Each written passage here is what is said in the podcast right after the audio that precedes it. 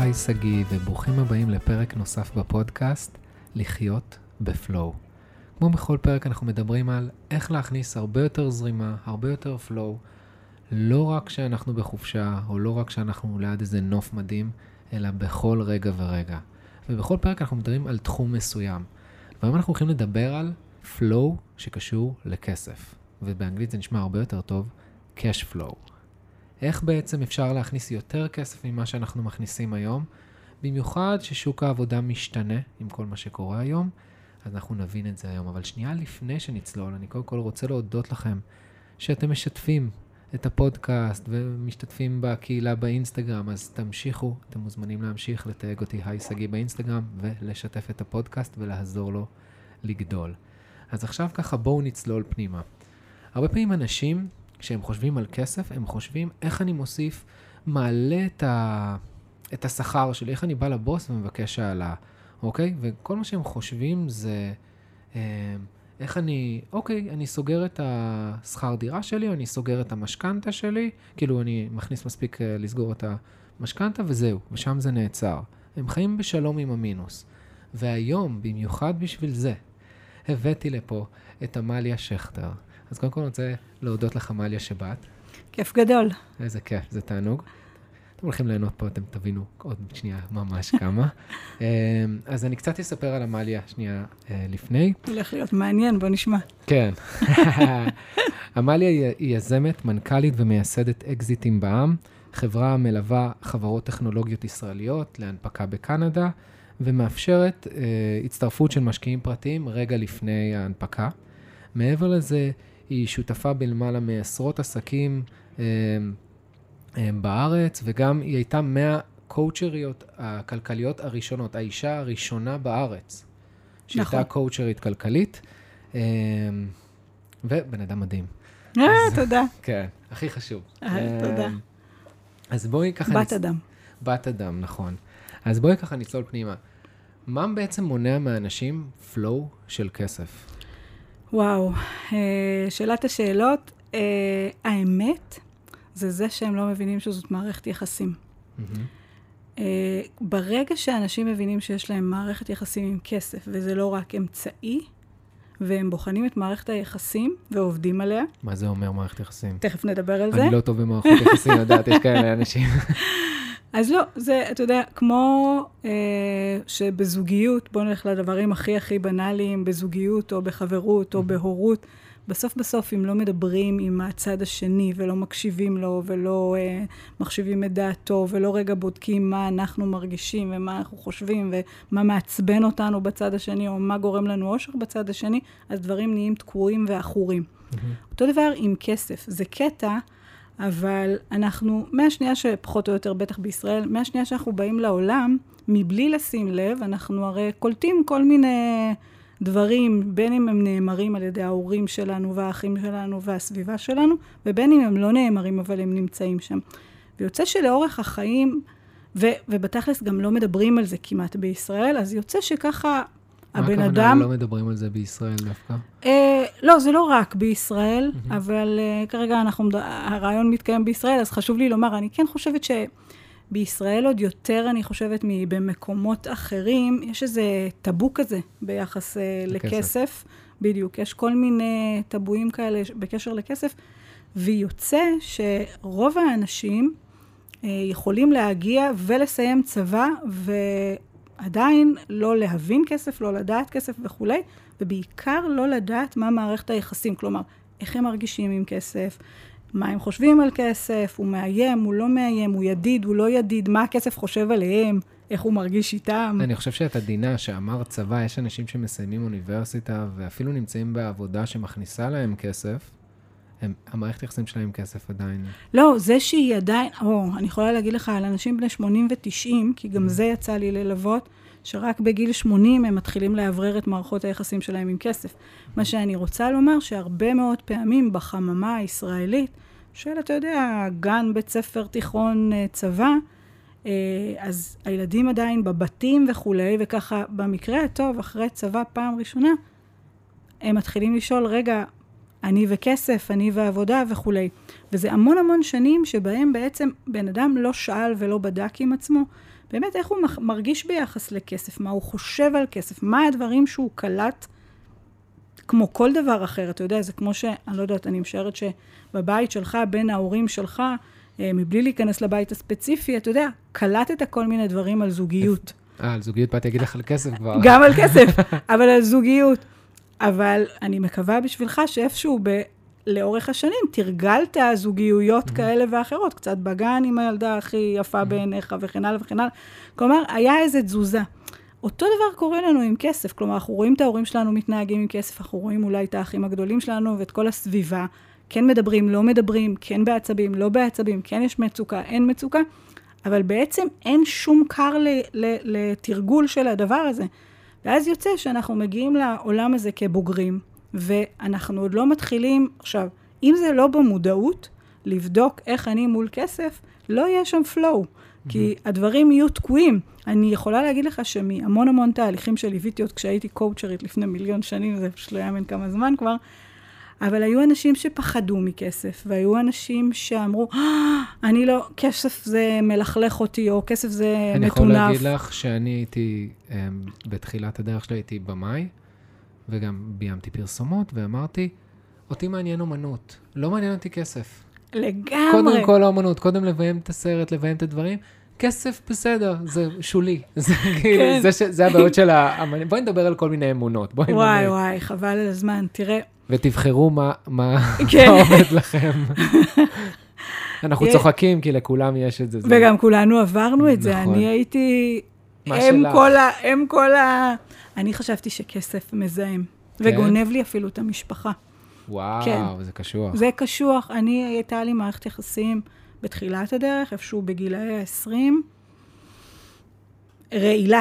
אני אגיד כן. את זה בכוונה, כן, אני אקח מש, מילה דרמטית, רעילה.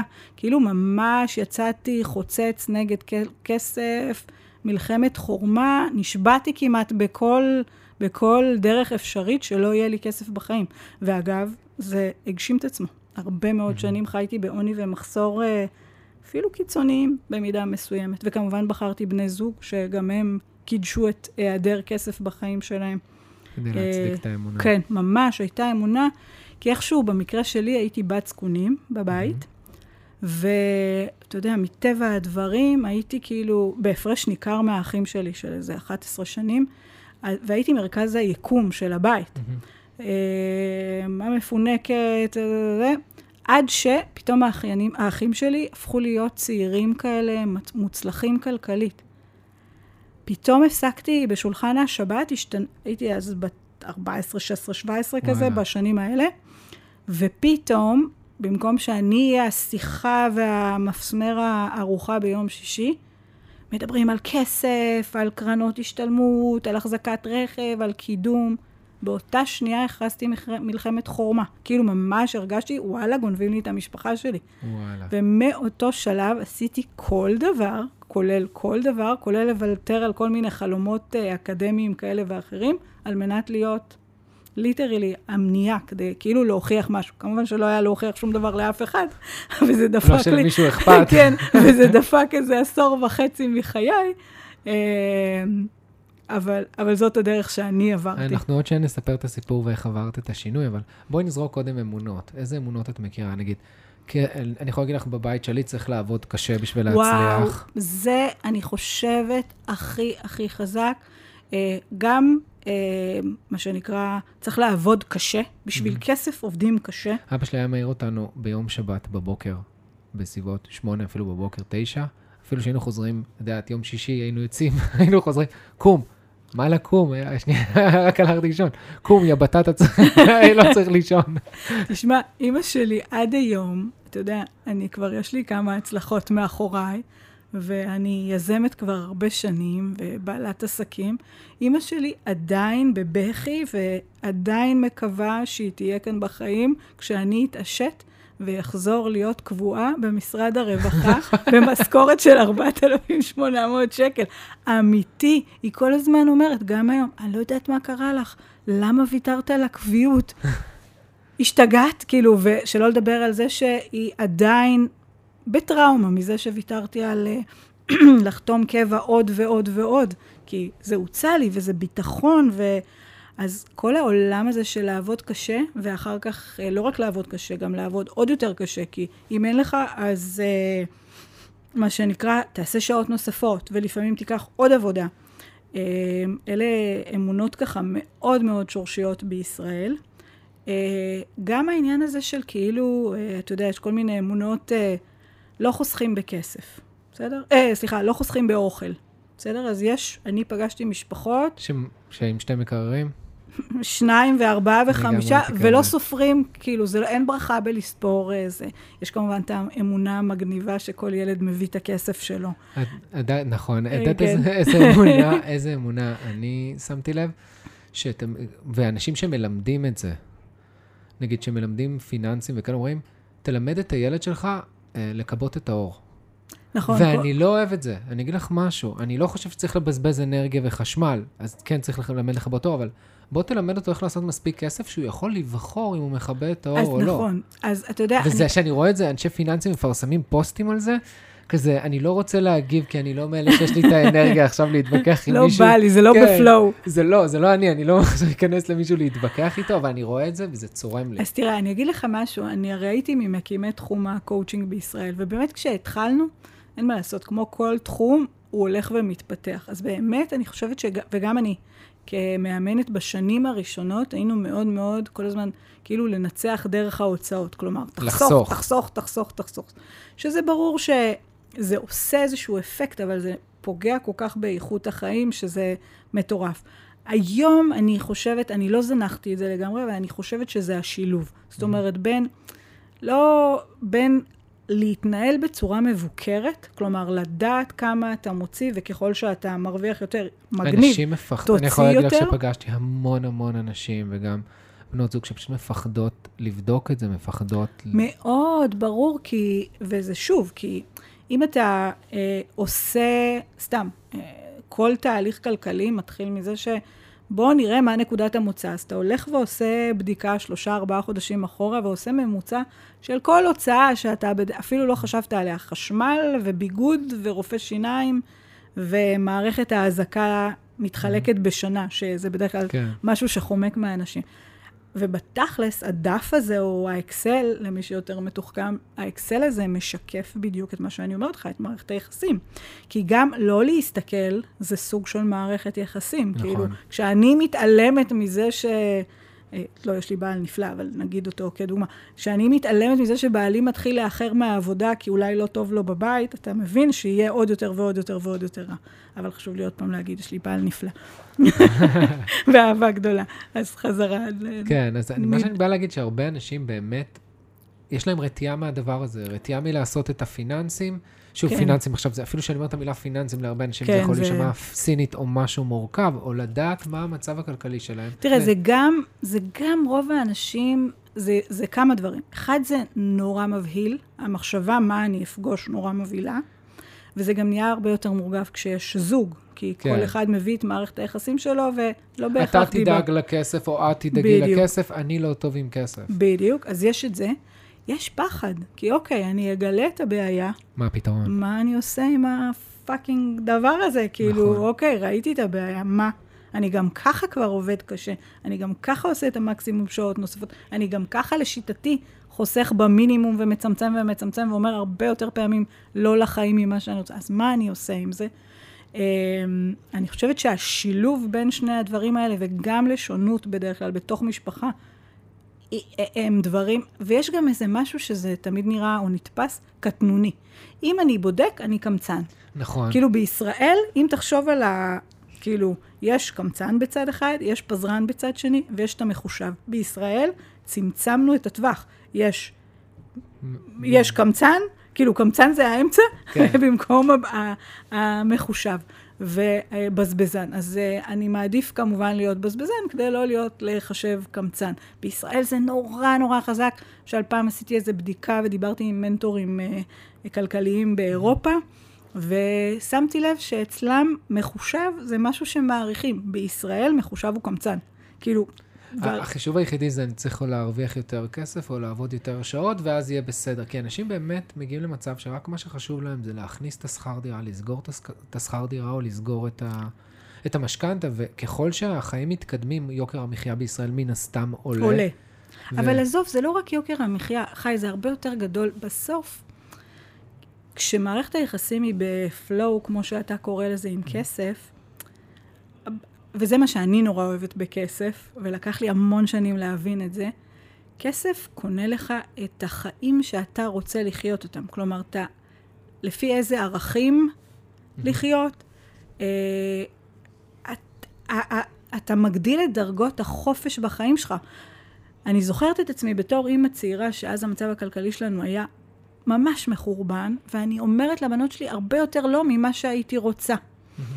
היום אני יכולה לבחור איפה להגיד לא ולהציב את הגבול, וזה לא שאין גבולות, אבל הם איפה שנכון לי, מתאים לי, אה, עולה בקנה אחד עם הערכים שלי, אז אני חושבת שכסף, אה, לפחות אצלי היום, שזה באמת תהליך כבר ארוך, של- שזה שני עשורים, בסוף, בסוף, בסוף נותן לי את החירות הכי עמוקה לבחור עם מי לעבוד, ומתי לעבוד, וכמה לעבוד. עכשיו עובר לי בראש כסף, כסף משחית. מכירה את האמונה הזאת? לא, וכמה לתרום, כן, וכמה, כן, עכשיו, אתה יודע, יש זה- לו, יש לו הרבה יותר כסף, אז הוא בטח, אה, הוא בטח אה, עשה את זה, ב, ב, את יודעת, בשוק אפור, שחור, לא, לא, כאילו, אתה יודע. כן, אבל זה, זה בדיוק, אין לי את האמונות האלה, אז אני מנסה לזכור אותם. זה באמת אה, אמונה רווחת, כן. זה באמת אמונה רווחת. אני חושבת שגם בישראל, אתה יודע, או שהוא נולד עם זה. או ש... נולד- כן, נולד עם. כי, כי לי אין את ההז... אני חייב לציין שבארץ, בכלל, אני לא יודע, גם נראה לי, גם בעולם, העולם פתוח. לאף אחד לא אכפת מאיזה, מאיזה גזע אתה, מאיזה מין אתה. כן, יש את האפליה בתוך מקומות עבודה. בתוך מקומות עבודה יכול להיות שיש לאנשים שיהיה להם קשה יותר להתקדם, אבל כבעלי עסקים, כיזמים, אם בן אדם יודע לתת ערך, הוא נותן ערך לבן אדם השני, הבן אדם השני עושה יותר כסף או מקבל יותר ערך, אז הכל פתוח. אני חושבת שגם אחד הדברים שלומדים בשלבים כבר, שאתה באמת בפלואו עם כסף, זה שזה כמו משחק, שככל שיש בו יותר שותפים ויש יותר ווין ווין על השולחן, אז הדבר הזה מתעצם. זאת אומרת, אני חושבת שבתחילת הדרך, כשאנשים רק יוצאים על כסף, הם כל הזמן עסוקים בלהסתכל כאילו בצדדים ו- ולהיות מאוימים. אני זוכרת שהיו שנים שהייתי רואה שמעתיקים ממש הרצאות, אתה בטח מכיר את זה גם מהתחום שלך, ממש מעתיקים היגדים או אה, סליידים ממצגות שעשיתי, והיו באים לספר לי וזה. עכשיו, אתה יודע, בתחילת הדרך זה באמת נורא מאיים. אחר כך אתה מבין שאחד, יש רק עמליה אחת, יש רק חי אחד, יש רק כל אחד אחד. שפע לכולם. בדיוק, ו, ובתכלס, כאילו, סבבה. כאילו, ככל שאתה חולק יותר, וזה משהו שחשוב לי ככה, אתה לא שאלת אותי, אבל אני רוצה לומר, אני חושבת שבשביל לעשות כסף, צריכים להיות אוהבי אדם. עכשיו, לא ברמה של רגע, בהכרח... את באה לפה לפתרונות, אנחנו מדברים קודם כל. כן, בא לי לספר. אוקיי, שנייה. אוקיי, עוד קצת בכאבים. לא, צריך להבין, זה לא כאבים, זה כמו מודעות. נכון, כי אתה צודק. צריך לפתוח את המודעות ולהבין, רגע, מה חוסם אותנו לפני ש... כי אם ניתן פתרונות עכשיו, אז- אנחנו ניתן, אז סבבה, אז אני רגע רוצה להגיד לך. קודם כל, בואו נתחיל ממה המצב, מה תמונת המצב, למרות שיש הרבה מאוד התפתחות בשנים האחרונות, אבל תמונת המצב בישראל היא בעייתית, נקודה מבחינה כלכלית. קודם כל, משהו כמו באזור ה-80, אפילו טיפה יותר, משפחות חיות באוברדרפט. זאת אומרת, חיות 80 אחוז, כן. חיות בגירעון או קבוע או משתנה לאורך השנה, אה, שזה לכשעצמו בעייתי, כי זה אומר שבעצם כל המשאבים מתכלים על ההווה ואין בנייה לעתיד, אוקיי? זה דבר אחד. אבל היום בכלל אנשים כאילו לא חושבים על העתיד, את יודעת? ככה, לא כולם, אה, שוב, אני מכליל אז זהו, פה. יש שתי, יש שתי תנועות כאלה, אתה יודע, כי אני דווקא אה, אופטימית, אם אני אסתכל על 99, שזו השנה שבה נכנסתי לעולם הקואוצ'ינג, כשאמרתי, אני מאמנת כלכלית, אז ניסו להבין אם אני עושה סלט, כלכלת הבית. כן, אה, לבין היום, אני חושבת שהמודעות היא בשני מקומות מאוד מאוד שונים. יש עוד מלא מה לעשות, ועדיין גם משהו שקודם ניסינו לדבר עליו וקפצנו, אה, זה לא רק איך להתנהל בשוטף, אלא גם איך לייצר עתיד, ואיך לגמרי. לייצר את זה, או על ידי אה, הכנסות פסיביות, והיום אנחנו רואים הרבה אנשים שעוסקים בזה, או עולם התוכן שאני מתה עליו, השקעות, ואוקיי, לא לפחד גם מה... נכון, יש שם אפשרות גם להפסיד, אבל ביחד עם הלהפסיד יש המון אפשרות לעשות קפיצות סופר משמעותיות שעבודה והכנסה פסיבית לא ייתנו לנו. אז uh, אני חושבת שהיום אנחנו במין uh, תקופת מעבר כזו. אני חושב שיש הרבה ידע בחוץ והמון סרטוני העצמה, אבל אני, לא, אני שואל את עצמי עכשיו, מעניין אם יש סטטיסטיקות לכזה דבר. כן, אני לא בטוחה. 30, אם בני 30, 40, עכשיו באמת דואגים לעתיד שלהם. אלא אם כן, את יודעת, מי שיש לו עבודה עכשיו, מה שנקרא, שמכניסה לו הרבה כסף, ויש לו איזה בוס, אז הוא דואג לעתיד שלו ומפריש לו, את יודעת, את עושה עם הפרצוף ברור, בדיוק, זה לא אה, באמת לדאוג, אבל זהו, אני חושבת זה ש... מה שיש לו בראש, אוקיי. אולי זאת האמונה הכי מגבילה, שעבודה היא כלי ליצירת הכנסה. בעיניי היא מנוע, היא טריגר ראשוני כדי ללכת להשקעות.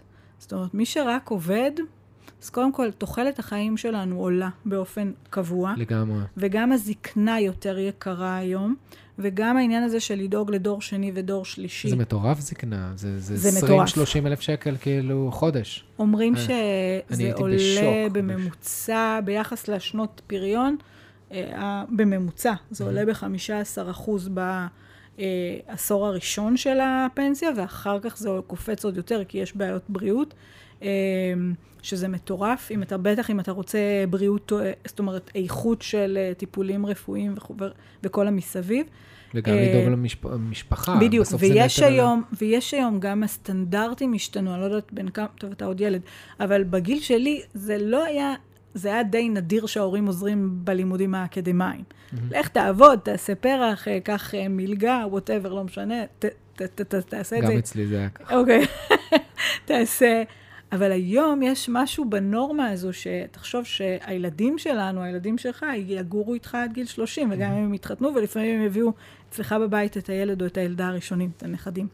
אז כל ה... מצד אחד, כל המחיר של העתידים השונים הולך ועולה, אה, ומצד שני, אם אנחנו לוקחים רק עבודה, ואפילו אם זו עבודה יחסית מתגמלת, היא לא יודעת להתמודד עם זה.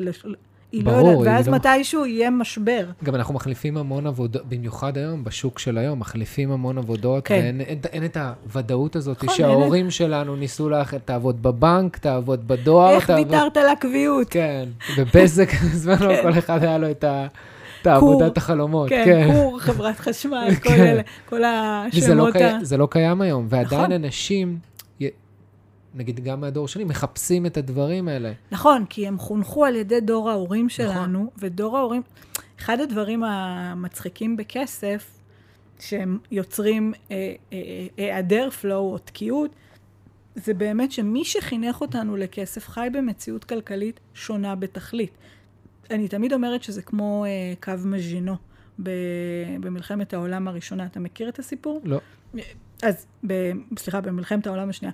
במלחמת העולם השנייה, הצרפתים, אה, הצרפתים לקחו משהו שהיה במלחמת העולם הראשונה ויצרו מין אה, קו, זה נקרא קו מז'ינו, יצרו מין קו ביצורים כזה, כי הם אמרו, אוקיי, זה יעצור את הגרמנים. אלא שמה הם לא לקחו בחשבון? את זה שהגרמנים, מללכת ברגל, טנקים. עברו, בדיוק, עברו להיות uh, ממונעים. ואז הגיעו, זה גם, אגב, קרה לנו בקו בר-לב, אני לא מספרת את זה כי זה כואב מדי. Uh, מה שקרה זה שהגרמנים הגיעו, עשו עיקוף מעבר לזה. כל החפירות של שנים ואלפי חיילים, וכל uh, דרום צרפת נכבשה ב-no time. עכשיו, למה, זה, למה הטעות הזו קרתה? כי בעצם מי שהגה את האסטרטגיה למלחמת העולם השנייה, היה בראשונה. היה בראשונה. זה בדיוק אותו דבר. כי כן. בעצם... חשבתי שזה סרט המשך. כן, בדיוק. עכשיו, ההורים שלנו היו במלחמה כלכלית שונה משלנו. באמת שם גיל ה... הכל היה שונה. גיל התחלת העבודה היה הרבה יותר צעיר. באמת חיפשו להתברג בעבודות כאלה קבועות. היית מוצא אנשים שעבדו 40 ו-50 ו-60 שנים, בהנחה שהם עוד חיו באותו מקום. גיל התמותה היה יותר. היית פורש וארבע, חמש שנים לאחר כן. מכן הולך לעולמך. אחלה. הקו מז'ינו הכלכלי עבד, הגן עליך מצוין. אנחנו במציאות שאנשים מחליפים, שלא לדבר עליי, אבל אנשים מחליפים שלוש וארבע וחמש קריירות במהלך החיים. אנחנו אה, עם אורך, אורך, אה, אורח חיים אה, זה מצריך גמישות. סופר. ו- ואנשים, עוד במנטליות של העבודה האחת, של ה... למדתי איזה מקצוע, השקעתי איזה ארבע שנים, לא משנה כמה, כן. שלוש שנים, יש לי את התואר, והם עדיין תקועים בדבר הזה. וגם כשהם נכנסים לתואר, הם חושבים שזה הולך להיות העתיד שלהם. הלוואי. ישבתי עם אה, כמה אה, אימהות של חברות של הבת הצעירה שלי, יובל, אה,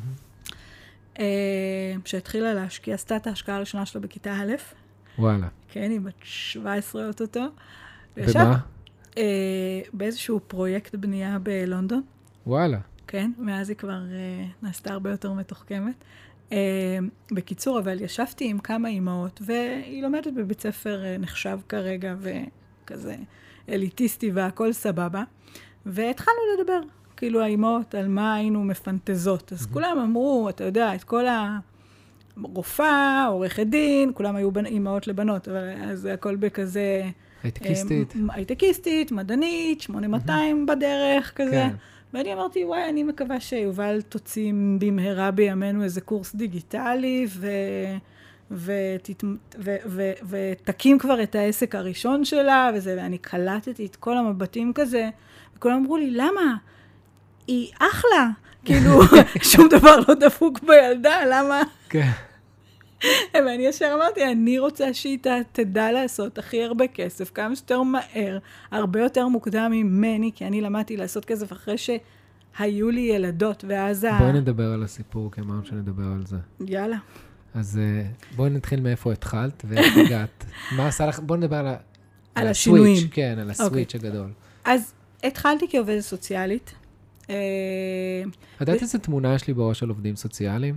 זה עצוב בעיניי, אני חושב שהם עושים עבודת עבודת קודש. הכי חשובה בעולם. מסכימה איתך. אבל אם את אומרת לי עובדת סוציאלית, האימג' שיש לי בראש זה מפגינים מתחת לעזריאלי, על השכר שלהם. וזה עצוב בעיניי וזה מעצבן אותי ממש. נכון. אז קודם כל, אה, אתה צודק מאה אחוז, ובעיניי עבודה סוציאלית זה אחד התפקידים הכי הכי, לא הכי. הכי חשובים, ויש לעובד הסוציאלי כל כך הרבה כוח לשינוי חברתי, שזה עוול, אבל זה דומה מאוד לאנשי החינוך, אה, שאנחנו כחברה, לצערי, לא מספיק מעריכים, ולכן לא מספיק מתגמלים. עזוב מילים יפות. תגמול נמדד ב... ב-reward, כן. ואם אנחנו לא מתגמלים אותם, סימן שאנחנו לא מעריכים אותם. גם, גם את העבודה שלהם לא מעריכים. כן, כן, וזה כאילו ממש... כל אחד אה, יכול, את יודעת, זה המחשבות. נכון. זה לא אותה הייטקיסטית או רופאה שהילדה צריכה להיות. נכון, לא, לגמרי. אז אה, אני, אבל, כמו שאמרתי לך, היה את הסיפור הזה עם האחים שלי, והרגשתי שגונבים לי, שהכסף גונב לי את זה, ויצאתי במלחמת חורמה. החלום שלי היה בכלל להיות רופאה, ולעסוק אולי במחקר גנטיקה, אה, גנטיקה. אה, ו- וכאילו גם כיוונתי לשם את כל החיים שלי עד לנקודה הזו שהתחלתי להסתכסך עם כסף, ואז עשיתי סוויץ' ואמרתי, לא, לא, לא, לא, אני חייבת למצוא משהו שפחדתי שאם אני חלילה אהיה רופאה, יהיה לי קצת יותר כסף ב- בכיס, ולכן ממש עשיתי סוויץ', אף אחד לא הבין, ואמרתי, אני הולכת ללמוד קרימינולוגיה בהתחלה, ואחר כך עבודה סוציאלית.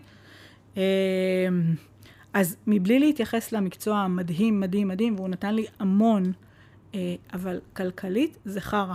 בטח בסיטואציה שבה אני הייתי, שהייתי כבר עם שתי בנות, וכמו שאמרתי לך, גם אבא של הבנות שלי היה עם אותן תפיסות, ושנינו היינו על הפנים, וכשנפרדנו, כמובן המצב הכלכלי של כל אחד מאיתנו הוחמר והורע, אה, והוא יצא לאיזה מסע, ממש מסע הישרדות הכי נמוך שיש. כאילו, אה, לפעמים שאנשים, אה, שאני מדברת עם אנשים, אני לא יודעת איך להמחיש להם, אבל אני כן אגיד לך שהייתי אז קצינת מבחן בירושלים, המשרד היה בתחילת העיר, ומגרש הרוסים הוא ככה כמה קילומטרים טובים פנימה, והייתי עושה חישובים של האם יש לי כסף באותו יום נתון לעלות ולעשות uh, בדיקת, uh, ללכת לפגוש איזשהו עציר ולעשות שם אבחון, האם לשלם את הכסף, שזה אולי איזה ארבעה שקלים, כן. או uh, שאני שומרת את זה למטרנה ליובל, הקטנה שלי. זה היה ממש ברמות האלה. וואלה. כאילו ברמות של uh, חישובים, או מתה, אני הולכת ואני מתה לפחית קולה, כן. אבל אני לא אקנה, כי אני יודעת ואני אחכה ואני אבקש מהשוטרים, uh, מהסוהרים בזה. אז uh, הייתי ממש ממש כלכלית על הפנים. וכמובן זה יצר סיטואציית דאגה אינסופית, כי יש שתי ילדות אני יודעת שגם אבא שלהם בצד השני אני היה חושב בדאגה. שתמיד גם ילדים גורמים לזה ש... ברור. שמניע אנשים, אוקיי, אני צריך ללמוד על כסף, אני צריך לעשות משהו. תקשיב, הבאתי שתי ילדות מדהימות, מדהימות, מדהימות, תודה לאל, אה, לעולם, ופתאום קלטתי שלא חשבתי על זה. אפרופו דברים מטומטמים עם אה, מערכת יחסים של כסף. לא חשבתי על זה שזה עולה גם כסף, מעבר לאהבה ומסירות ויצירה שאני אהיה מוכנה לעשות איתם כל יום. לא קלטתי שזה יעלה הרבה מאוד כסף, שטיטולים ומטרנה וגן וחיסונים וצעצועים ו- you name it, לא משנה מה, ושכר דירה למקום יותר גדול, עולה כסף. יש אנשים אפילו שהיום לא מביאים ילדים, כי הם חושבים כמה כסף זה נכון, עולה. אז אני לא חשבתי, שבמידה מסוימת תודה לאל, כי אם לא, לא הייתי מביאה את הבנות, אבל, אה, אבל כן, אחרי שכבר, כי אני בסוף בן אדם רציני ואחראי, בשנייה שהם הגיעו לעולם, הבנתי שיצרתי סיטואציה בלתי אפשרית, ובתכלס זו, זה, זה היה, תראה, אני חסידה מאוד גדולה של אין ברירה, שהחיים בועטים בך. אה, אני דווקא ההפך. אני לא רוצה להגיע למצב הזה, כן. וכל מה שאני עושה זה שלא יגיע... שלא ל- יגיע. מצד שני, אתה יודע, לפעמים בתחומים, תחומי חיים מסוימים, שבהם יש לך עיוורון, כמו שלי היה בכסף, אז uh, מגניב, uh, אין מה לעשות. כאילו. אז אתה, אז אתה חוטף בעיטה. Uh, אני לא בעד, זה נשמע כאילו אנחנו מעודדים את זה, ממש לא. לא, לא, לא, אני לא אמרתי כן, כן, לא, אבל זה. נשמע כזה, צודקת. לא, אז יותר מזה, אני אגיד שיש בקרימינולוגיה, uh, יש uh, שתי תפיסות, תפיסת הטיפול ותפיסת המניעה. אז תמיד יותר נכון להימנע או... ולהתחיל מההתחלה בצורה טובה. אבל אתה יודע, לפעמים יש לנו באמת בתחומי חיים מסוימים איזה סוג של עיוורון, כן. ואז אנחנו חוטפים מכה מהחיים. שים לב שהרבה מאוד אנשים דווקא אחרי גירושים, או חלילה מחלה, או לא משנה, כל איזשהו אירוע חיצוני או אובדן כזה או אחר, פתאום יש שינוי. משהו מוציא אותה מהשגרה. בדיוק. זה האירוע מחולל. מה האירוע המחולל שלך? אז אני חושבת שהדבר הכי מרכזי היה הולדת הבנות. אה, וההבנה שאין לי שום סיכוי לגדל אותן אפילו על איזשהו מינימום, מהמם. וזה היה ה-wake-up call הראשון. היה- הוא- היה- היה איזה רגע ספציפי שכאילו אמרת, enough.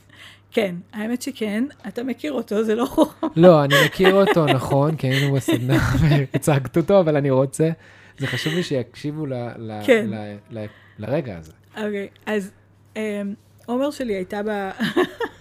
עומר שלי הייתה בגן באותה תקופה, ועומר היא ילדה עם, אה, עם חוש הומור מטורף, היא נולדה עם חוש הומור מטורף, והיא הייתה בת איזה שלוש או שלוש וקצת, ומדי פעם בשבוע הייתי הולכת למעצר לעשות אה, הערכת מ- מסוכנות, יום הערכת מסוכנות לעצירים. אה, ואז היא, היא הייתה יודעת שאני חוזרת בעצם מהכלא אה, לאסוף אותה. אז, אה, והיה לה כזה טריק שתמיד היא הייתה אומרת, אה, אה, הנה אימא שלי שהייתה בכלא, היא באה. עכשיו, וכל פעם שהיו אנשים חדשים, אז כאילו לרגע היה, כאילו, רגע, אימא שלה הייתה בכלא, מה, מה הקטע? ועומר תמיד הייתה משחקת אותה כזה, כן, כן, היא הייתה בכלא, ומחכה לראות את התגובות, ואנשים כזה בחוסר נוחות. אה, אז היה איזה קטע שבאתי אה, לגן, באיזשהו יום כזה, ועומר רצה אליי, והיא אומרת, אה, הנה האימא שלי שבאה מהכלא. ואני לא יודעת מה היה ביום הזה. אה, אולי אתה יודע, זה סתם ככה איזה מטען שכבר נצבר ונצבר ונצבר, ובמקום הרגיל להתפקע מצחוק ולהסתכל רגע מי עוד לא מכיר את הסיטואציה בדיחה. ולהתבדח, איך שהיא אמרה את זה התחלתי לבכות. כאילו, היא אמרה את זה ואני התחלתי לבכות. אני זוכרת אותה גם נבהלת מהבכי שלי, כי היא לא זכתה לראות אותי עד אז יותר מדי בוכה. ומה שעבר לי בראש זה וואלכ, אני לא באמת בכלא, ולא ביצעתי שום עבירה פלילית, ועדיין אני בסוג של כלא, כי אני כל הזמן סביב העניין של איך אני אביא את השקל הבא לאוכל של הבנות שלי. וזה גמר אותי חי, זה גר... אני לא יודעת למה זה היה דווקא באותו יום, אבל זה כאילו לא הצלחתי לחשוב על שום דבר ביום הזה, חוץ מהעניין הזה של וואלה, עמליה, את בכלא. והדבר הבא היה, אני חייבת להוציא את עצמי, ויותר מזה, הרגשתי שאני בכלא עם הבנות שלי.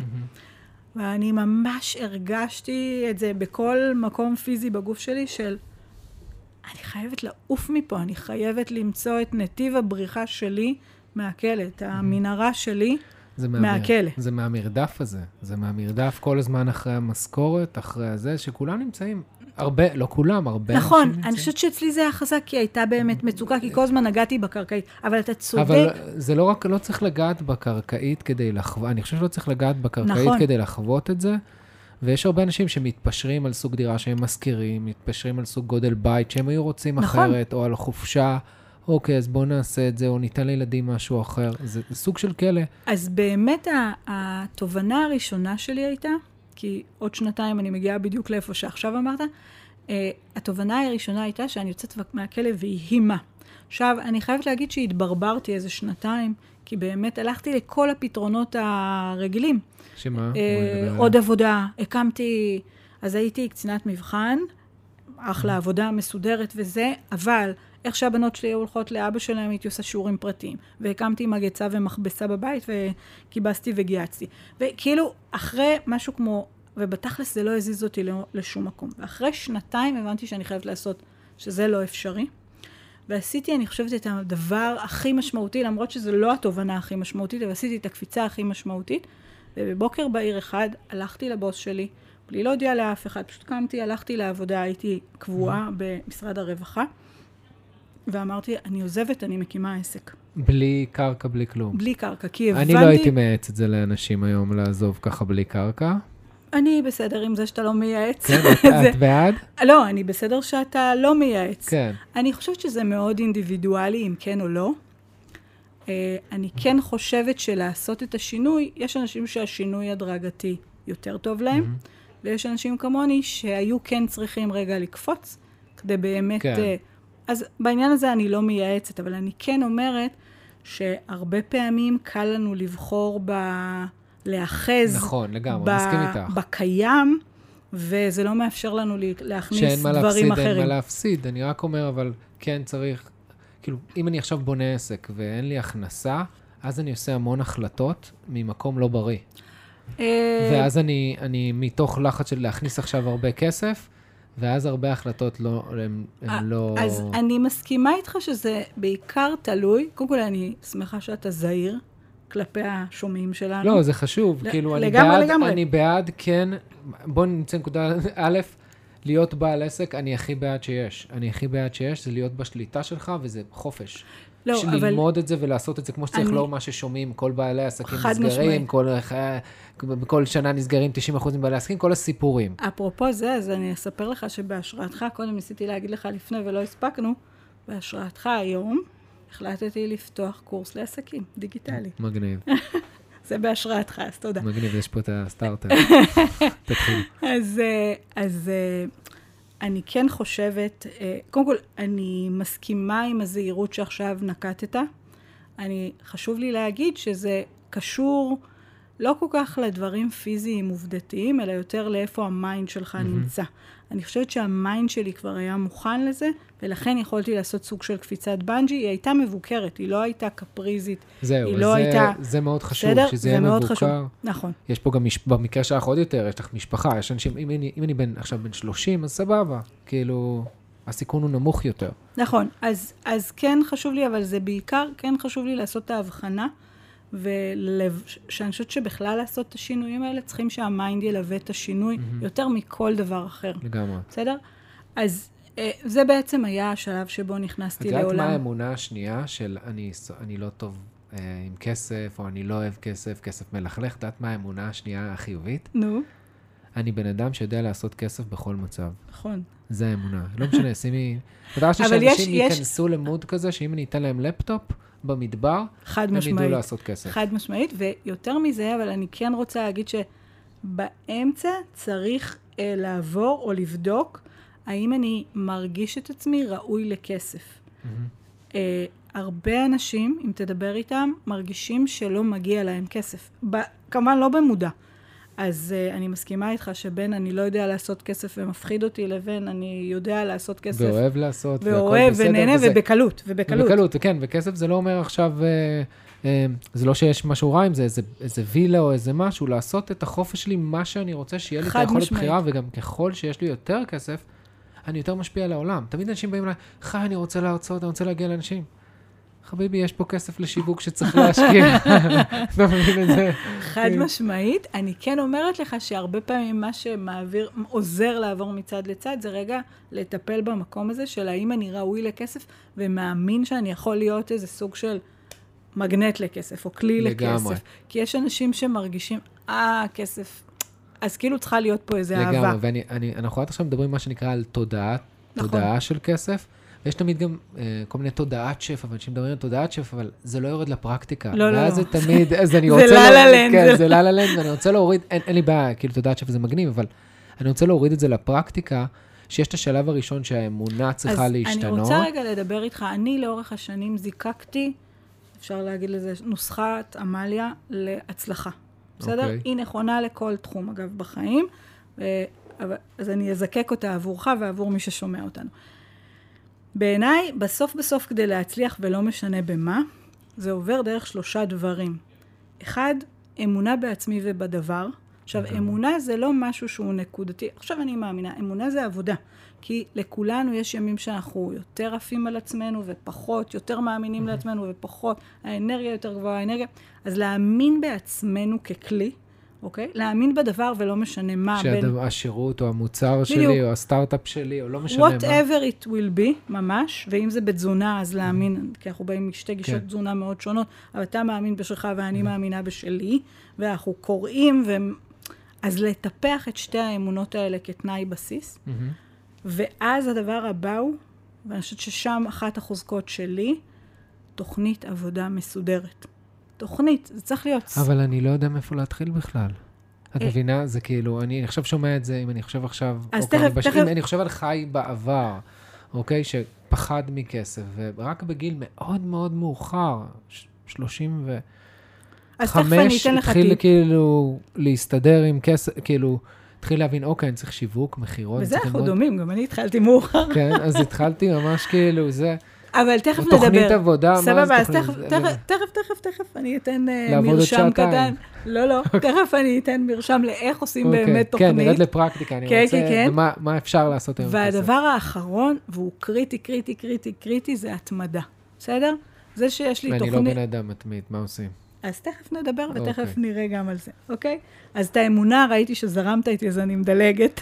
אמונה זה must, ואני רוצה אפילו לחזק, זה, אבל צריך, זה גם, זה זה כל הזמן כן, כן. להיות בזה. זה לאהוב את, ה, את עצמכם, להדות, ברמת התא, אני, אני לא נכון, מגזים, שאני נכון. עושה משהו טוב לעולם, ו, ומגיע לי ואני ראוי שהדבר הזה יופץ, וגם להאמין במוצר, כי אם אני לא אאמין במוצר, וזה לא להאמין במוצר כדי להסתכל על בן אדם, הוא רק כרטיס אשראי, לסלוק אותו. לא, תמיד- לא, ממש כן, לא. לא, אני יודע, אני בכוונה אומר, כי הרבה אומרים, לסלוק, לא, אלא אני בא לעשות טוב לעולם הזה, ו... ו וזה לא הגיוני שמישהו לא רוכש את המוצר או את השירות, או לא משנה מה, או מצטרף, משקיע בסטארט-אפ משקיע ביזמות, נכון.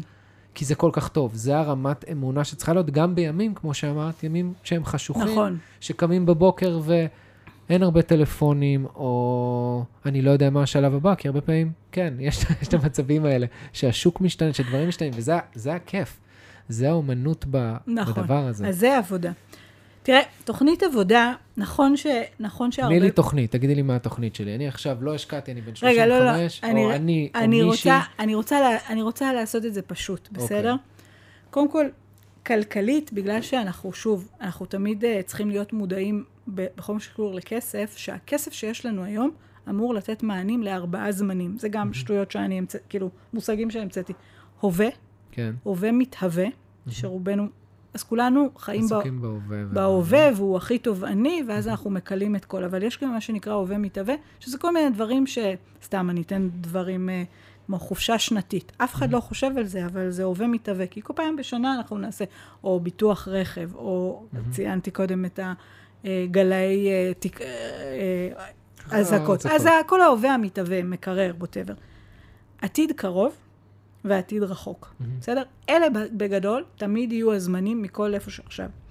בשביל לראות בסדר עם, הרי בן אדם לא באמת יודע לתכנן, נניח שהוא יחיה עד 120, בעזרת השם, לא יודע לתכנן כל כך הרבה שנים, אפילו לא אני, שאני בת 50, זה עוד 70 שנים, זה הרבה זמן. אז אחד הדברים שאני יכולה לתת כטיפ, זה כן להסתכל עשר שנים קדימה. וראיתי ש... אני ליוויתי אלפי משפחות, באמת, למעלה מאלף משפחות באופן ישיר, ועוד כמה אלפים באופן עקיף דרך אנשים שליוויתי אותם, שילוו אחרים. עשר שנים רובנו כן יודעים לדמיין, וזה צריך להתחיל מלעצום את העיניים ולשאול מה חשוב לי בחיים, בסדר? מה אני רוצה, איך אני רוצה שהחיים שלי ייראו. Mm-hmm. לא ברמת הכסף, ברמת... איכות החיים. איכות החיים, הערכים שאני רוצה, אה, איפה, סביבת המגורים שלי, אם אין לי ילדים, כמה ילדים הייתי רוצה, וכו' וכו' וכו', ולגזור משם אחורה, mm-hmm. אוקיי? קודם כל לכמת את זה, לכמת בכסף. זאת אומרת, בשביל, סתם, נגיד מישהו אומר, אני רוצה אה, לא, בגיל 40 להפסיק לעבוד ולטייל בעולם. מגניב. עכשיו בוא נשאל מה התרגום של זה לכסף, בסדר? ובואו נשים את המספרים האלה בכסף, ואז נחזור אחורה וגם נשאל אם באמצע יש לנו כל מיני יעדים בדרך mm-hmm. שצריכים לקרות, כי בדרך כלל החיים זה לא רק חד-מימדי, כן. יש להם הרבה מימדים. אני יכולה להגיד לך שהעבודה הזו, פעם הייתי מחלקת כאלה חוברות, mm-hmm. עושה לרוב האנשים התחלה של תוכנית מאוד מאוד ברורה, כי הם מבינים מה זה תוכנית. הרי בסוף תוכנית זה הפער בין מה שאני רוצה לבין איפה שאני נמצא. ואם אני עושה את הפער, מייצר את הפער, יצרתי מסגרת mm-hmm. לתוכנית, כי נגיד שאני אגלה שאני צריך בשביל להגשים את החיים כפי שאני רוצה שני מיליון שקל בעשרה חודשים, אה, סליחה, בעשר שנים, ונגיד שהיום יש לי אפס, אוקיי? אז יש לי שני מיליון שאני צריך להשיג. עכשיו זה מפחיד רצח, אני, אני עושה, אפס זה קיצוני, בואי ניקח אפילו, אני עושה... 200 אלף. אוקיי, בוא נגיד, בוא נגיד, זה מפחיד, את מדברת מספרים של שנה וזה, ולא כולם שם. נכון. אז בוא נכון. ניקח חודשי. נגיד אני עושה 7, 8, אני לא יודע מה שכר המינימום, אבל בוא נגיד אני עושה את הסכומים 7-8, אוקיי? ועכשיו אני צריך להכניס את המספרים האלה, זה פחד אלוהים, אני מעדיף כאילו לשבת, לעשות משהו אחר עכשיו אז, ולא להתעסק בזה. אז זה בדיוק, אני, אה, עכשיו אתה תכעס עליי, אבל זה בדיוק הפער בינינו. אני דווקא מתחילה מהגדול. וזה לא מפחיד, כי כשאנשים... לא, אני איתך, לא. אני, אני פשוט שואל, אוקיי, תגידי לי מה לעשות, עכשיו אני מפחד. אני רואה את המספר הגדול והוא מפחיד אותי. אז אה, אוקיי, אז אה, נתחיל מזה שנקודת המוצא היא להבין את הפערים, בסדר? הבנתי את הפערים, מעולה. איפה אני ואיפה אני נמצא היום. מעולה. עכשיו, רגע, אני חוזרת לסיפור חיי, בסדר? כי זה יעזור לנו להמחיש איך uh, מתחילים להתקדם. אז התובנה המרכזית שלי, כמו שאמרתי, עזבתי, הפכתי להיות קואוצ'רית כלכלית, אבל בסוף גיליתי שהחלפתי תא כלא קטן בתא כלא קצת יותר רחב. Mm-hmm. כי עדיין רדפתי אחרי כסף. נכון, כבר לא רדפתי, רדפתי אחרי 4,800, רדפתי אחרי 12, ואחר כך 20, ואחר כך 30, אבל הייתי במרדף mm-hmm. האינסופי הזה, כן. ולא, וגיליתי גם שאני מעלה רמת חיים, ועוד היו לי תירוצים טובים, המון שנים חסכתי ובלה בלה בלה, עברתי לבית יותר גדול, לא, לא, לא, לא. ומצאתי את עצמי בעוד שנתיים קדימה אה, מרוויחה פי עשר יותר, mm-hmm. אבל עדיין, והבנתי שהחלפתי תא כלא קטן בתא כלא יותר גדול. כן. אז הבנתי שאם לא נולדתי עם כפית אה, זהב בפה, והוריי, או לא משנה מישהו בעברי, לא מוריש לי את הכסף על מוכן, אני חייבת בעצם להכניס לחיים שלי עוצמת מקפצות הרבה יותר חזקות. באנלוגיות שלי, אני אמרתי, לעבוד זה כמו ללכת, mm-hmm. אוקיי? לחסוך זה כמו לנסוע על אופניים לצורך העניין, כן. אבל בעצם גיליתי את עולם ההשקעות. עולם ההשקעות הוא כמו מטוס. הוא מאפשר לך לסגור פערים mm-hmm. הרבה הרבה יותר גדולים בפחות זמן. מפחיד השקעות. השקעות, אה, אפשר להפסיד כסף. בטח. אני רואה, אני פותח כלכליסט. עוד מעט יש משבר כלכלי, הכל בועה, אני אחכה, המחירי נדל"ן עלו, לא, הם בשמיים, לא זמן טוב לקנות עכשיו. כאילו, אז מה לג... אני עושה? לגמרי. כאילו, אני מקבל, אני צורך את כל הידע שלי מחדשות ועם שהשכן אמר לי. לגמרי. אני חושבת שברגע שנופל, אה, קודם כל, כל מה שאמרת הוא נכון, ויותר מזה אני אגיד, באמת, אני אפילו יכולה להבטיח, בלי שאני מכירה את מי שמקשיב לנו, שאם מישהו עכשיו יתחיל להשקיע, בשלב מסוים הוא יפסיד. אני לא יודעת מתי, אני לא יודעת כמה. אני כן יודעת, אני יודעת להבטיח, mm-hmm. שמתישהו יהיה הפסד. אני יודעת את זה על עצמי. אגב, אני הפסדתי את ההשקעה הראשונה שלי, ומאז הפסדתי עוד לא מעט פעמים, אבל אפילו את הפעם הראשונה התרסקתי תוך כדי, תוך שבועיים. עכשיו אפילו. אני מפחד ואני לא רוצה. אם את התרסקת, אני לא רוצה. בטח שכן. uh, עכשיו, אז בואו נדבר. תראה, אני הולכת להגיד משפט שאתה כבר שמעת אותו, ואני תמיד אומרת אותו, ואני חושבת שהוא הבסיס לשינוי תודעתי יותר גבוה מרק, אוקיי, בוא נרוויח יותר ובוא נחסוך. Mm-hmm. ששנינו אמרנו שזה, אוקיי, סבבה, עושה איזה שהם הישגים, אבל לא מספיקים. הקפיצה התודעתית האמיתית היא שאני מבין שאני, עם העבודה שלי ועם הזמן שלי, לא משנה גם כמה אני עושה, אם אני עושה אפילו 30 או 40, זה לא... או זה 50, לא... להפך, כן. רק הכלא יותר גדול. Mm-hmm. תזכור, בכוונה נתתי את הדימוי של תא כן. שהולך ומשתכלל. ה... ה... בסיטואציית חיים שלנו, בעולם המודרני, כפי שזה בנוי היום, אנחנו חייבים להשקיע. זה לא זכות להשקיע, זה חובה. זה כמו שפעם היה... תעשה בגרות ותעשה תואר ראשון, חובה כאילו... זה עדיין היום. כן, אבל זה בדיוק היום, זה לא מספיק. וזה לא מספיק אפילו. זה מה שאני אומרת. היום, בעיניים שלי, אם לצורך העניין הייתי איזה שרה או ראש ממשלה, הייתי מכריחה את כולם, המדינה, הייתי עושה תוכנית שהמדינה נותנת, כמו שעשיתי עם הבנות שלי, נותנת כסף לילדים צעירים להשקיע, כדי שהם יתיידדו עם העניין הזה. כי אז... הם יבינו את המשחקיות שבזה, והם כן יבינו שאפשר להפסיד, אבל שיש המון המון דרכים גם להרוויח וגם, מה שנקרא, לבנות תיקים לעצמם. תיק חכם שמכיל כזה פיזור, שגם כשאתה מפסיד, אתה עדיין תהיה מרוויח יותר, וגם, אתה יודע מה, גם אם נמחקת, אתה יודע לחזור למגרש. אז אני תמיד אומרת משפט שהוא כזה, שיותר מסוכן לא, לא להשקיע, מלהשקיע בסיכון. ואני רוצה רגע להסביר. זה משפט אולי שמתמצת את כל תפיסות עולמי. כשאני לא משקיע, אוקיי, אני לא מפסיד כסף, אבל אני מפסיד את החיים שאני רוצה לחיות. כי בילט אין באיך שאנחנו חיים היום, יש בשלב מסוים פער, יש פער מובנה לאורך כל הזמן, אבל הוא מתעצם. יודעת שיש אנשים שמורידים את איכות החיים שלהם בגלל זה? שהם, חד משמעית. שהם פשוט פחות שואפים, פחות רוצים, אומרים, או. זה מה יש, בוא נאכל את מה שיש. זה בעיניי הדבר הכי עצוב. ואז זה יוצר גם מריבות בזוגיות, מריבות עם הילדים, ויש, וזה... זה, זה בעיניי הכי עצוב.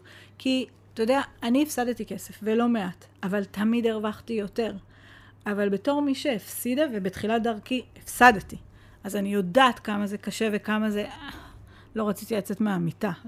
אני לא צוחקת. מזל שיובל הייתה בת שנה, וזה הכריח אותי לצאת מהמיטה. אני יודעת מה זה להפסיד, אני יודעת כמה זה כואב.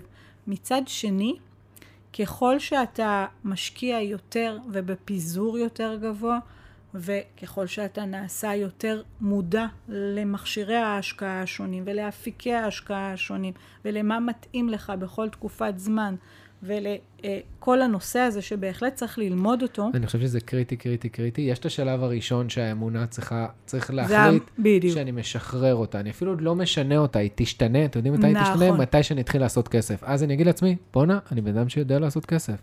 אני זוכר שאני עשיתי הרצאה, וואי, 100 אלף שקל, וואי, אני יודע מה הרצאה לעשות את הסכום. פתאום נפתח איזה משהו. כאילו, אני בן אדם, אוקיי, אז עכשיו לא משנה, את זה אני יודע. נכון. וכדי לשנות את האמונה, אפשר לדבר עד מחר על תודעת שפע ועל דברים, אבל צריך לעשות פעולות. ובשביל לעשות פעולות, כמו שאמרת, צריך קודם כל, צריך ללמוד את זה. ללמוד ולהחליט להתמחות בזה כמו שאנחנו מתמחים. לא, לא מסכימה. שנייה, אוקיי, את אומרת לתת למישהו אחר? למשל, אני תראה... אבל איך אני יודע שהמישהו הזה הוא טוב? אני או. תמיד, אני תמיד, אני, אני כזה אבל... דבר, אני אוהב לדעת מה אני עושה, שאז לגמרי. אני יכול להבין אם המישהו הזה עושה טוב או לא זה, טוב. או, אבל זה כבר סוג למידה אחר, והוא הרבה יותר מהיר. לגמרי. אוקיי? כשאני רוצה לבוא ללמוד, אה, לבנות הרצאה, אז יש אותך, אבל יש עוד כמה שמציעים לי, בוא ללמוד לעשות. הרצאה. אתה יודע, בסוף אנחנו מדינה קטנה, אה, אתה בקלות יכול לבדוק עכשיו, אני אומרת לאנשים, לוקח משהו כמו שבועיים, קודם כל צריך לעשות עבודת יסודית, mm-hmm. לבדוק. אני מאמינה גדולה, גדולה, גדולה, גדולה, שבעולם המודרני, אני לא יכולה להבין הכל, את כל אפיקי ההשקעה. אז יכול להיות שתיק ההשקעות שלי יהיה מנוהל פה, ותיק הנדל"ן שלי כאן, ואולי mm-hmm. הביטקוין, ואולי משהו מהם אני גם יחליט להיות בו אקספרט בעצמי mm-hmm. וישקיע באופן ישיר. אני רק אומרת שבסוף, בשביל לייצר תיק, אני צריך לבחור את נבחרת ה... חברות או הנותני שירותים שיעזרו לי לעשות. ובתכלס, ללמוד איך לבדוק חברה, ואיך לבדוק חוזה, ואיך לבדוק... כמה זמן זה לוקח? שבועיים. שבועיים? כן. אבל איפה אני לומד את זה שבועיים? אתה הולך, אתה מתחיל, היופי, אני חסידה מאוד גדולה של למידה מלמטה, מהפרקטיקה. אני, כשרציתי ללמוד כסף, כלומר, כסף לא כסף, אה, איך להתנהל, להשקעות, אה, זה עוד לפני שהיו קורסים ועוד לפני שהיו מנטורים והיה כל כך עם מי להתייעץ, אבל אני, אחרי שהפסדתי את הפעם הראשונה שהייתה לגמרי קלולס, אז גם לא היה לי כסף, ונוצרה איזה שנה עד ש... שדיברתי עם כל מי שיכולתי שהשקיע. כל מי שיכולתי שהשקיע. היום הרבה יותר קל לעשות את זה, כי יש המון קבוצות פייסבוק, אבל זה יש מאוד המון מבלבל, ההוא פורומים. יגיד את זה, זה מסוכן, יש לה המון אג'נדות. נכון, נכון, אז מה, אתה מספיק אה, נבון כדי אה, לדעת, לבדוק ולראות בסוף, בשביל לדעת סתם, לא משנה, קרן השקעות בנדל"ן, או חברה כמו זרקי כמה. אופציות שיהיה. יש היום בעולם ההשקעות האלטרנטיביות מלא אפשרויות. יש הלוואות אה, חברתיות, בסדר? אה, כל העולם הזה של הלוואות חברתיות. ויש קרנות השקעה אה, בנדל"ן או קרנות השקעה בחברות, ויש השקעות ישירות בנדל"ן ויש השקעות ישירות בחברות, ויש אה, פלטפורמות מימון המון, ויש את החברה כמו החברה שלי, שהיא ייחודית ואין כמוה, והיא מלווה חברות להנפקות. יש מלא, ויש את היום יותר ויותר ויותר מכשירים שנשענים על אה, אה, מטבעות וירטואליים אה, וכולי. עכשיו, בגדול, אנחנו יכולים לשים את כל המכשירים האלה, נגיד אני ציינתי בין ביטקוין או כל הקריפטו לבין הלוואות, אה, הלוואות חברתיות, אז מטבע הדברים הלוואות חברתיות יהיו הצד ה... עם הכי הרבה פחות סיכון, אבל גם עם הכי הרבה פחות סיכוי, וקריפטו למיניהם, אה, ובטח טכניקות מורכבות על קריפטו, יהיו הכי מסוכנות, ו... הגיוני שאם אני מתחיל את... ויכול להיות שהפער שלי בין היום לעוד עשר שנים הוא רק 200 אלף שקל, כי וואלה, מגניב. כמה אני צריך להשקעה הראשונה? אה, קודם כל אני אגיד שלעשות השקעה אחת בדרך כלל זה שגוי. כאילו, אני, אני חסידת מי שאומרים, תתחילו עם שתי השקעות לפחות. אוקיי. למה? כי אם הפסדת בהשקעה הראשונה, שזה גם מה שקרה לי, כמה שאני לא אגיד תהיה מוכן, תהיה מוכן, ותודה לאל, אני הצלחתי, אבל הרבה מאוד בזכות זה שהייתה לי ילדה בת שנה, להתאושש מזה, קשה להתאושש מהפסד איך שאתה יוצא לדרך. כן. אתה יודע, אתה רק אה, בא, מתחיל לרוץ, נשברת לך הרגל, זה לא פשוט. אה, לשקם את ה mind ו, ו, ו, ו. אז היום אני יותר ויותר נוטה להגיד לאנשים, תצא להשקעה בשני אפיקים או בשתי השקעות, כדי כבר שבשנייה הראשונה שאתה יוצא, יהיה לך פיזור. ככל שאנשים יותר, אני אשתמש בביטוי שאני לא אוהבת, אבל ככל שהמצב הכלכלי יותר קשה, ואפילו יש עוני מסוים, הפער לסגור הוא יותר גדול. ולכן אני צריך להשקיע כמה שיותר. עכשיו, זה בסתירה, כי יש לי פחות כסף. אין לי כסף להשקיע. בדיוק, ולכן צריך, כאילו כל המנועים צריכים בסוף להתכוונן לאחד. באמת צריך להיות צמצום מסוים, או חסכנות מסוימת, לא אוהבת את המילה צמצום, חס, חסכנות בצד אחד, להגדיל את ההכנסות האקטיביות בצד שני, אה, ולהתחיל לבחון את המכשירי השקעה, אה, האלה שאני יכול כמה להיכנס השקעה אליהם. ראשונית את ממליצה למישהו? בואי ניקח סתם, הוא עושה את השמונה, עשר. אה, תראה, לא דיברנו בכלל על כל העולם של אה, מינופים או מימונים, שאני לא ממליצה עליהם. שלקחת מאנשים אחרים כסף מהבנק וכאלה? אה, כן, לא, אבל פחות. הייתי יותר, בהתחלה הייתי יותר רק מסתכלת על קרנות ההש- ההשתלמות, כי אז אם חלילה הפסדת, לא באמת הפסדת, זאת אומרת, הפסדת כן. את הקרן, אבל לא נשארת חייב. אה, המצב האידיאלי הוא להצליח להגיע לאזור ה-100 אלף שקל, מהמם. אוקיי? כמובן שיש מכשירים שגם אפשר להשקיע מ- מאלפי שקלים בודדים. כן. אה, וחשוב מאוד להיכנס למשחק. זה, אני זוכר שתמיד שבעלה של אחותי, נכון. אמר לי, אני לא יודע, אני חפרתי לו מה כמה דברים אני רוצה, ולא היה את ה mindset האחר.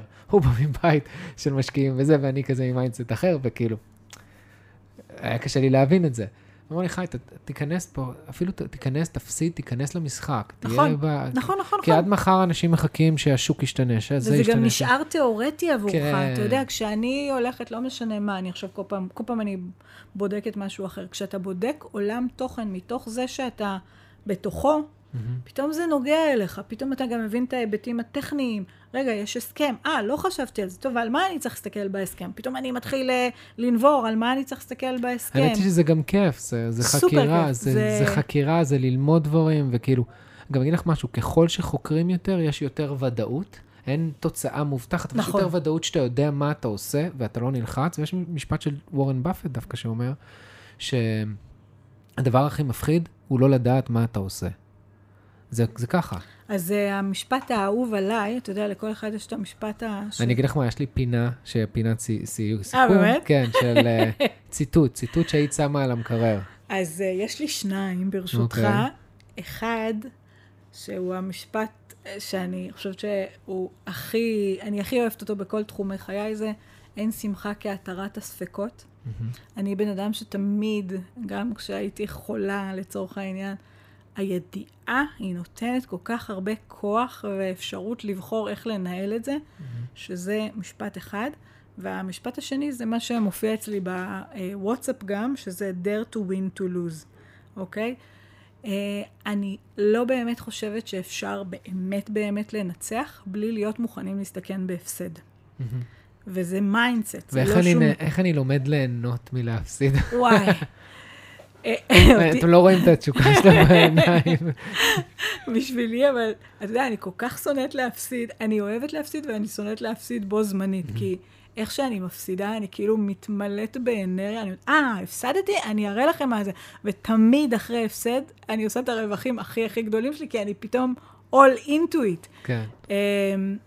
תראה, לאהוב להפסיד זה, זה, זה כמו כל דבר, זה שריר. זה כאילו צריך, אה, אתה צריך להבין שזה בית ספר. כמות הדברים, אני את ההשקעה הראשונה שלי הפסדתי תוך שבועיים, 70 אלף שקל, שלא היו לי, קיבלתי דמי פיצויים מ- מתאונ- מאיזושהי תאונת דרכים שהייתי אה, מעורבת בה, הכסף הגיע, התודעה כבר הייתה בלהשקיע, אבל לא, לא ידעתי ולא השקעתי את אותם שבועיים, לא משנה, עשיתי השקעה מטומ... זה לא השקעה, זה אפילו הימור. הכנסתי את הכסף לאיזשהו מקום, כעבור שבועיים הוא נמחק, and, and that's it. ואתה יודע, בסוף, כשאני מסתכלת כמה השקעתי ב, בכל התארים שעשיתי, לעומת כמה הפסדתי בהשקעה הזו, אז השקעתי, הפסדתי פחות מכל התארים שעשיתי, הרווחתי בעשרות מונים יותר. למדתי תוך הפסד אחד כל כך הרבה לאווים, וכל כך הרבה ממה להיזהר, וכל כך הרבה על מה להסתכל, שעד היום זו ההשקעה, ש... אז זה ההפסד שאני הכי מאוהבת בו. Uh, כמובן הוא עצבן אותי, שלא ברור. תתבלבל, בטח אני עם האישיות שלי, uh, אבל הבנתי מה אני צריכה לעשות, ואפרופו התמדה, האש הזו של אני אראה לו מה זה, שזה בעצם לעצמי, אבל אני אראה לו מה זה, הניע אותי להשקעה השנייה שלי, שהייתה עד היום הכי מוצלחת שלי. וואלה. כאילו, כן. אתה יודע, שזה כאילו גם לחיים יש את האפשרות, מה שנקרא, לעזור לך... אה, לקום. לקום, כן, כן, רק צריך להתמיד באמת. צריך להתמיד, ומה שחשוב לי שיצאו מפה, כי אנחנו... אוטוטו סיימנו. כן, כן, זה טס, טס, טס. יאללה, אז תן לנו. חשוב לי, א', חשוב לי שהמטרה היא, קודם כל להבין, לזהות מה האמונה שלנו, איפה אנחנו נמצאים ביחס לזה, להתחיל ללמוד ולהיות בסביבה. כששומעים את הפודקאסט הזה, זה פותח את התודעה, זה מה שנקרא תודעה אחת למעלה, זה פתאום רגע. ולהמשיך לחקור ולחפש אנשים שמתעסקים בדברים, נכון. ולהתחיל לצלול לעולם הזה, אבל גם שלא יישאר בתיאורטי ולא שיישאר ב... לגמרי לא. ברמת התודעת שפע וכאלה, שאני בעד תודעת שפע והכל מגניב, כל עוד זה יורד לפרקטיקה. לגמרי. ויש פה גם נדל"ן, יש עוד הרבה אופציות שלא דיברנו, אבל כן חשוב לשנות את מה שגדלנו איתו. המשפט שאני, הציטוט, האמת היא שבא לי ללכת על וורן באפט יותר, אבל באתי עם משפט אחר. באתי עם משפט של אה, הכסף שאתה עושה הוא רק סמל לערך שאתה מייצר. זה של אי- אידאו, אני לא יודע אם זה המשפט שלו, אני שמעתי את זה מיליון פעם, אבל זה אוקיי, איזה גם אני אפריקאי. שמעתי, אני לא יודעת מי אומר את זה. אני מצאתי את הציטוט הזה מאיזה אפריקאי, אידאו, אידאו קאולינקין, משהו כזה, ואני אומר, בוא'נה, זה משפט ששמעתי אותו בווריאציות אחרות. אבל... אה, אז אז- כן, זה כל כך, כל כך, כל כך. ו- וכסף זה רק תוצאה. נכון. כסף, צריך להבין שזה לוח תוצאות, זה משחק שלם, ובלוח תוצאות הזה אם אני עושה קצת, אם אני עושה הרבה כסף, זה לא אומר שאני בן אדם רע או טוב, זה לא אומר עליי כלום, אני אהיה אותו בן אדם, גם אם יהיה לי כסף או לא יהיה לי כסף. חד משמעית. זה רק מעצים את האישיות של מי שאני. נכון. וכסף זה תוצאה, אם אני נותן ערך לאנשים ואני נותן ערך לעולם, או אם אני משקיע במשהו והמשהו הזה גדל ו- ומתפתח, אז התוצאה שלי גבוהה יותר, ולפעמים ההכנסה שלנו היא התוצאה של כמה ערך אנחנו נותנים, והמטרה שלנו היא לשחק את המשחק, ומה שנקרא, להיות בתוצאה הכי גבוהה כדי לחיות את החיים שאנחנו באמת באמת רוצים. אז קודם כל אני רוצה להודות לך על שבאת, היה תענוג, בכיף. זה חלף בצ'יק. כן, זהו, סיימנו ראית ולא מה זה שמנו לב. בשניות. אמרתי, יש את זה. יש את זה, יש את זה. לגמרי. מרגיש לי שעוד לא התחלנו לדבר. לגמרי, יש פה, אולי נעשה עוד אחד המשך. סדרה. כן, נעשה sequence, כן, לגמרי. אז חברים, אני רוצה להודות לכם שהאזנתם. אני מקווה שזה ככה פתח לכם ככה את התודעה ותחילת החקירה, זה המת- המטרה היא... אני חושבת שזה בדיוק העניין. אחד, חשוב לי רגע להגיד משהו אחד ממני. שוב, נכון שזה כבר אוטוטו לפני 20 שנים היציאה שלי לדרך, אבל אני באמת, באמת, באמת, אני לא בטוחה כמה הקול שלי משקף את זה. רוצה להגיד שמהמקום המאוד נמוך שאני הייתי, אה, נותן לי את הביטחון, וגם ליוויתי כבר המון המון אנשים, שכל אחד יכול. זה באמת, וזה באמת, כמו שאמרת, מתחיל מהמיינד ומקבלת ההחלטה שאני רוצה להתחיל לשמוע, לראות, לחקור ולהתייצב להתייצב על מגרש המשחקים כדי להתחיל להבין. הקצב לא חשוב, אה, באיזה תחום לא חשוב, העיקר להתחייב ל- לעלייה למגרש ולא לשבת כן. בטריבונות. ולא לעשות את מה שכולם עושים, רוב האנשים עושים, אה, מה שרוב ההורים עושים, לא כולם. אה, כן, לשנות את זה. אז אני רוצה להודות לכם, חברים. אם אהבתם את הפרק הזה, כמובן שתשתפו אותו באינסטגרם, תשתפו אותי, היי שגיא. אם יש לכם שאלות, אתם מוזמנים לשאול שאל, אותנו שאלות, ואני אפנה אלייך גם. אתם. מוזמנים לשאול אותנו שאלות, אתם מוזמנים להפיץ את זה לאנשים שיש להם תודעה קצת שונה, או ככה לפתוח להם את ה... איזה תודעה אחת למעלה, כמו שאנחנו אומרים. אז חברים, אני רוצה להודות לכם, וכמו שאנחנו מסיימים כל פרק עם אותו משפט, May the flow be with you. צ'או חברים, להתראות.